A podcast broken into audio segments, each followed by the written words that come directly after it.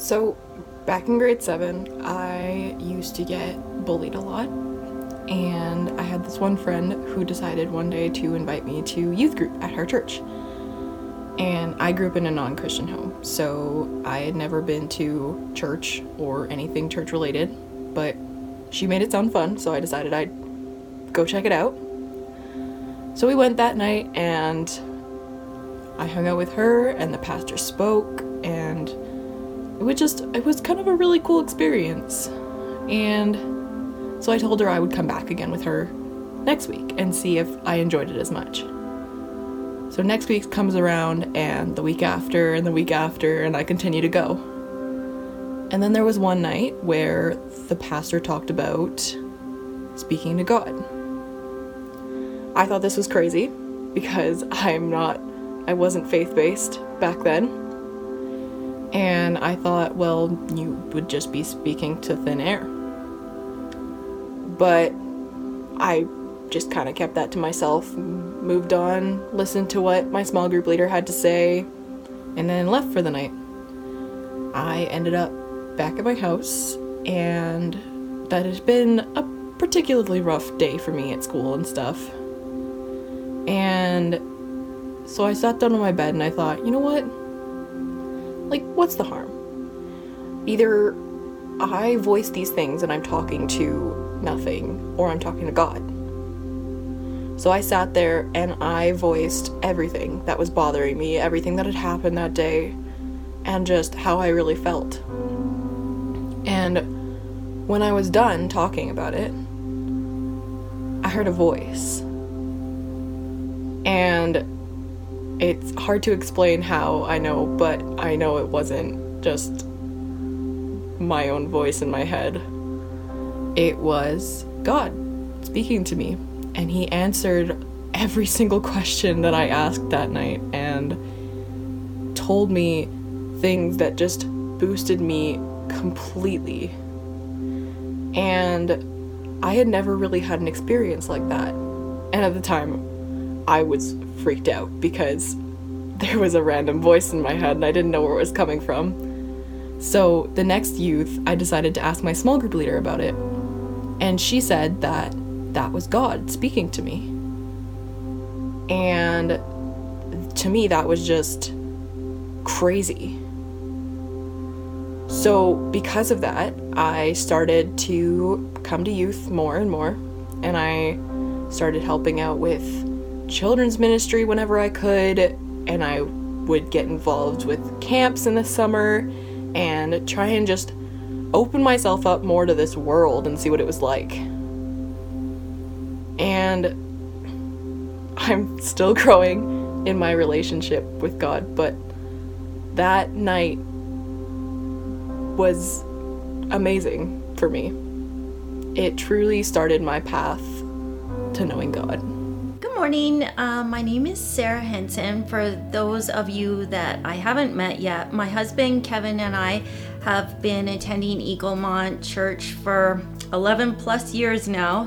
Time flies by. We have three daughters um, who are 14, 11, and almost nine years old now.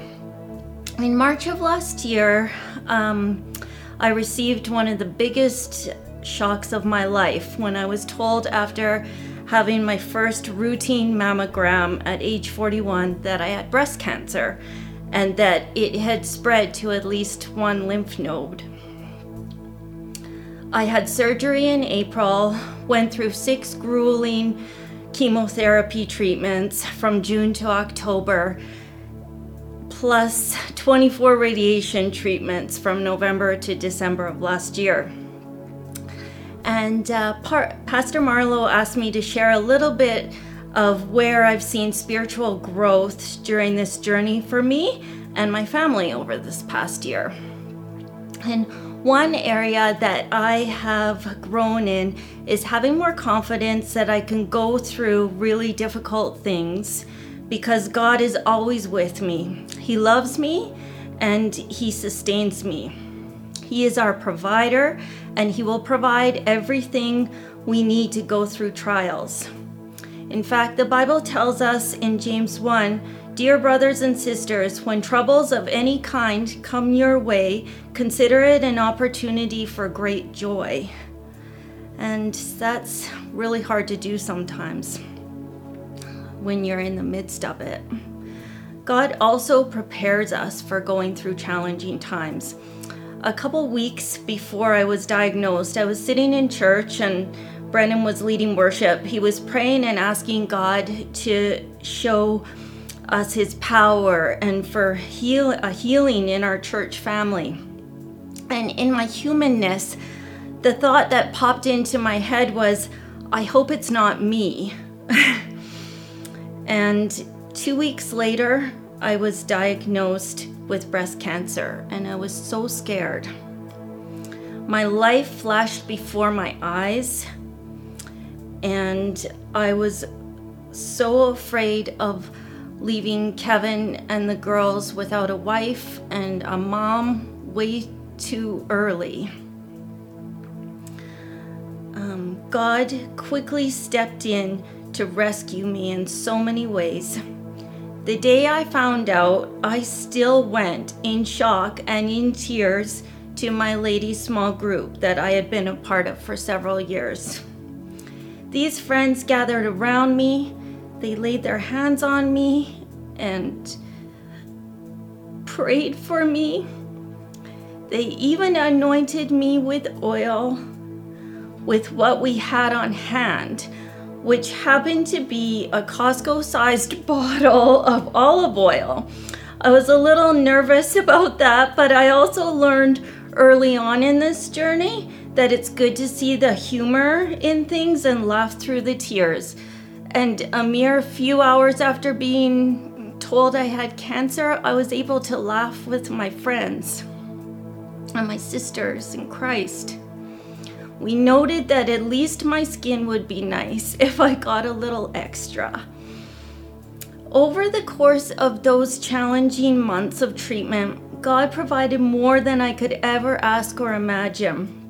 He provided an amazing husband, wonderful daughters, my prayer warrior mom,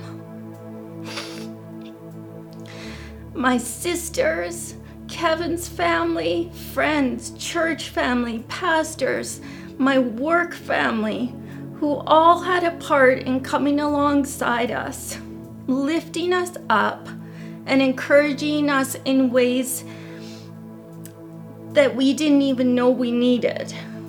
I don't even have the words to express what an abundance of love my family and I felt going through that time. I have said this in the past, and I've had to live it in the past year. God is so trustworthy. In the Bible, it tells us we are going to face challenges. He doesn't necessarily remove those challenges, even though He is able to. But when we were going through trials and difficult times, we, we just want to escape it. But this is when we need to dig in. My dad passed away from cancer in January 2014. In the fall before he died, he asked me to make him some bookmarks that said, For this we have Jesus on them. Meaning that when we go through hard times, we have Jesus, and He is everything. He is trustworthy to provide everything we need to get through difficult times. He never left my side, and even in the midst of the hardest things, I knew He was with me, watching over me, and taking care of my family and me. On April 29th of this year, I went to the Cross Cancer for a mammogram, and I was so relieved and grateful to hear the words that the images were clear and there was no cancer to be seen. One of the biggest lessons I learned is that we're never done learning to trust God more and more every day through everything. And I will conclude with some words from Psalm 91. It says, Those who live in the shelter of the Most High will find rest in the shadow of the Almighty. This I declare about the Lord. He alone is my refuge, my place of safety. He is my God, and I trust him. So Joel asked me, he says, he asked me on the phone, he says, What what's Jesus doing in your life? How is the Lord helping you day to day? And uh, that was very thought thought provoking for me. I have to admit, it was. Uh, I guess I'll have to start. For me, the testimony will start back uh, a few years ago when uh, I fell out of faith. I'll be I'll be honest, and um, I really didn't look to to the Father for anything. And uh, I, I kind of had the attitude of I'll just I'll just I'll make it on my own. I will uh, I'll make my own decisions. I'll get this done. And over about a three year span, that that attitude definitely changed.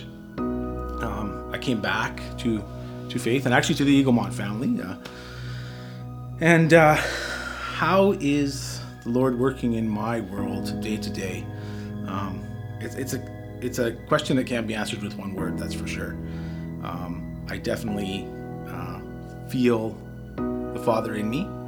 Um, I believe wholeheartedly that we live in His kingdom. This is His and uh, instead of, I guess, the attitude of, of asking um, Jesus to help me or suggesting the way that he might help me, um, you know, I would like this job position or I would like to not be worried about money, things like that.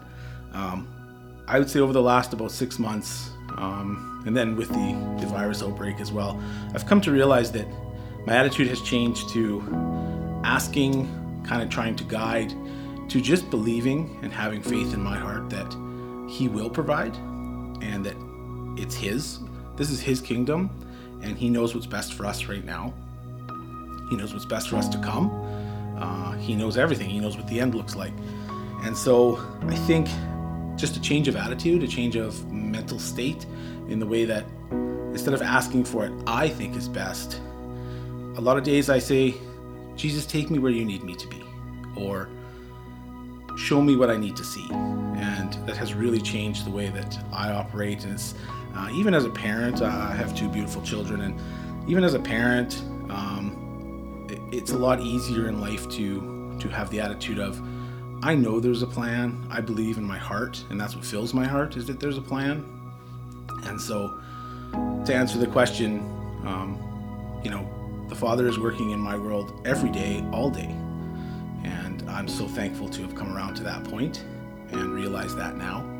Um, and I just, I just embrace it, and uh, it fills my heart every morning when I wake up and spend time in the Gospel, in the Word.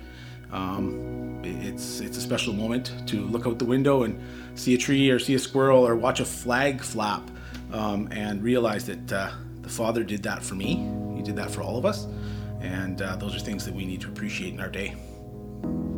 Good morning, everyone. My name is Joel. I'm one of the pastors here at Eaglemont Church. So glad that you're with us. And I trust that you were encouraged about hearing of some of the journeys of some of our Eaglemont members here this morning.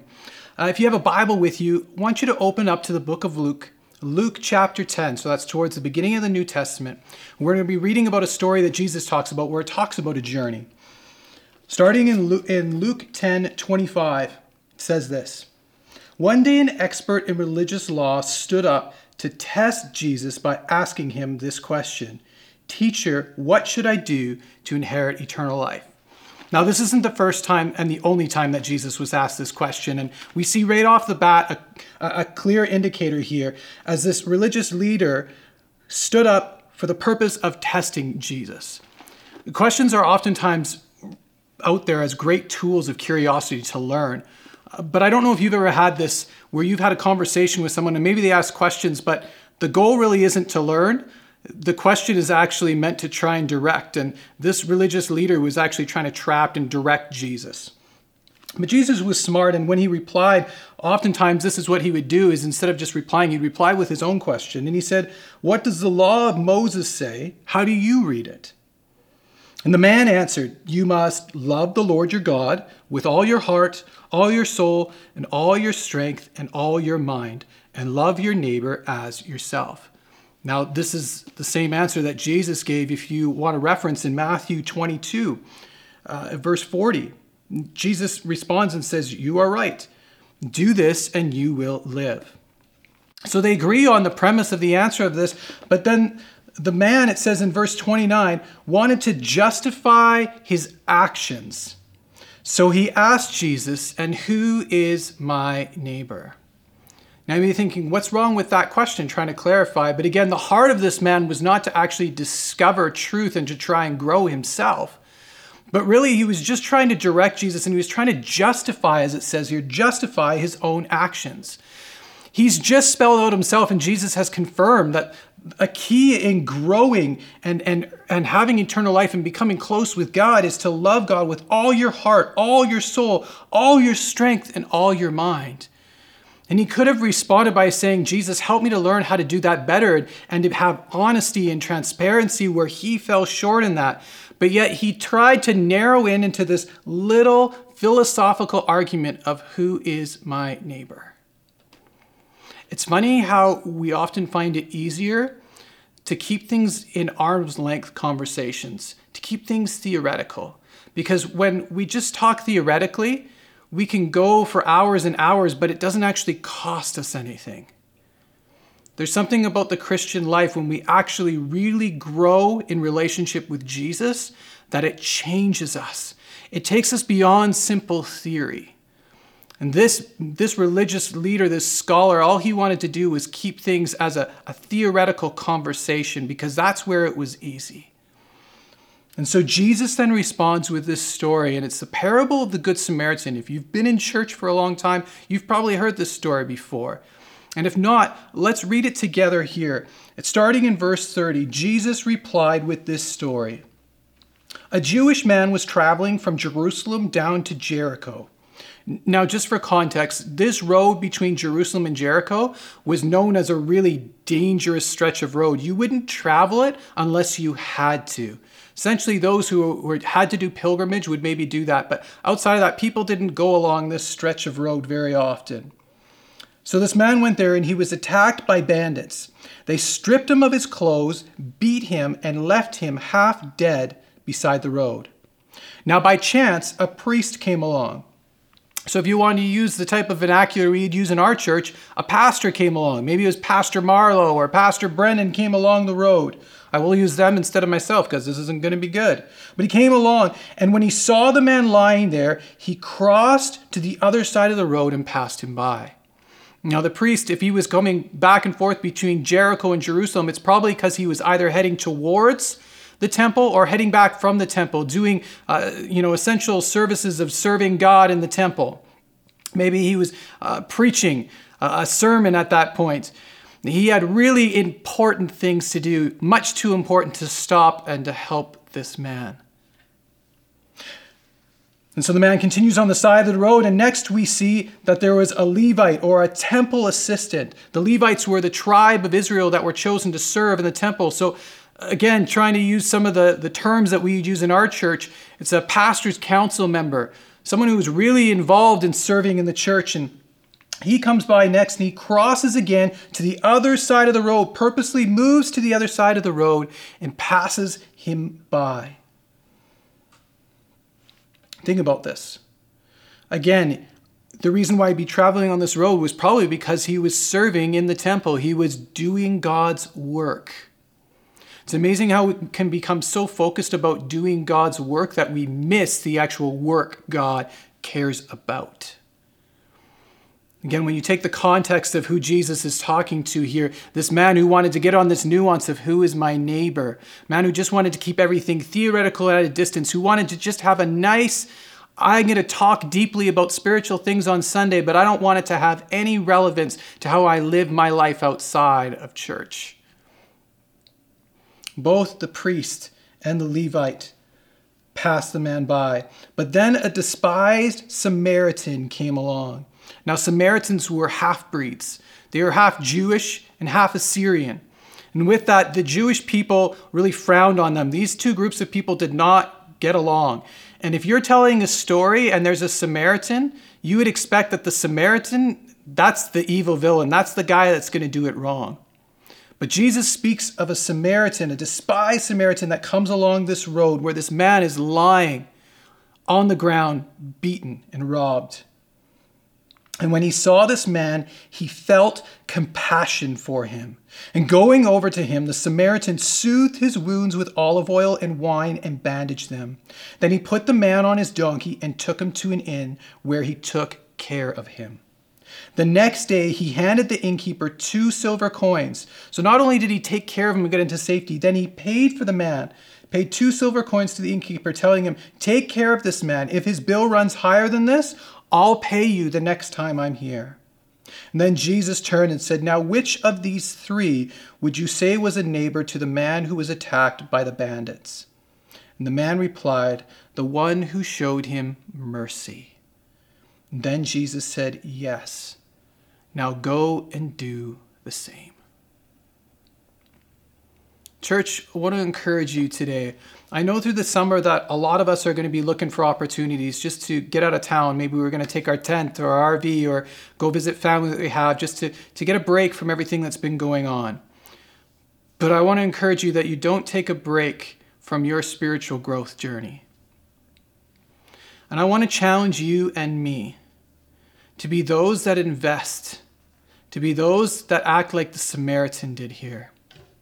When we talk about your story, there are three stories that we have to be really aware of, and that really are where we find the power in, in life. The first story is God's story. And if you're unfamiliar with God's story, the Bible tells us how God created everything that was, and He created it good, and He created it for me and you. His desire was that He would have relationship with mankind. And then there's our story. Our story as individuals who come to live in this world that's filled with sin, who make mistakes, who try hard, but eventually come to this point of realizing we need more than ourselves. And there's something that happens when our story meets God's story. In the book of Ephesians, it says this in Ephesians 1 4 and 5. Even before he made the world, God loved us and chose us in Christ to be holy and without fault in our eye, in his eyes. God deci- decided in advance to adopt us into his own family by bringing us to himself through Jesus. This is what he wanted to do, and it gave him great pleasure. There's life when our story begins to line up and conjoin with God's story. There's power and salvation that happens there. But God calls us to connect even beyond that, beyond those two stories, as, as this commandment at the beginning says. We are to love the Lord our God with all our heart, soul, mind, and strength. But we're also to love our neighbor as ourselves. Eaglemont family, this summer, can I encourage you to seek out the stories of your neighbors and to connect with them? The reality is, is that we are living in a world where there's a lot of hurt and a lot of pain. There's a lot that's been happening and going on. And if you're like me, you've seen a lot of the conversations that have been happening on social media. A lot of them kind of play out like this young ruler.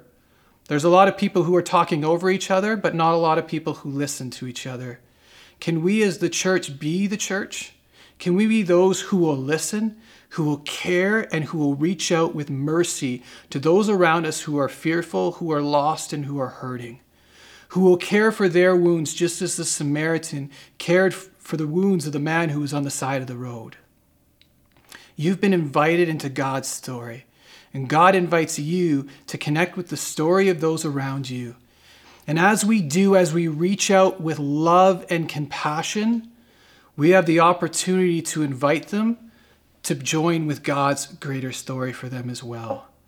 Can that be what defines our growth as we move forward this summer? To be mindful and prayerful, whether it's our neighbor who's next door who lives by us, or maybe our neighbor at our campsite who maybe we just met a couple days ago, but that we have the opportunity to be able to speak to, to build relationship with, to share compassion and love of Christ with, and invite them to learn God's story. Praying for you, church. Uh, trust that you are doing well hope you have a great day. God bless.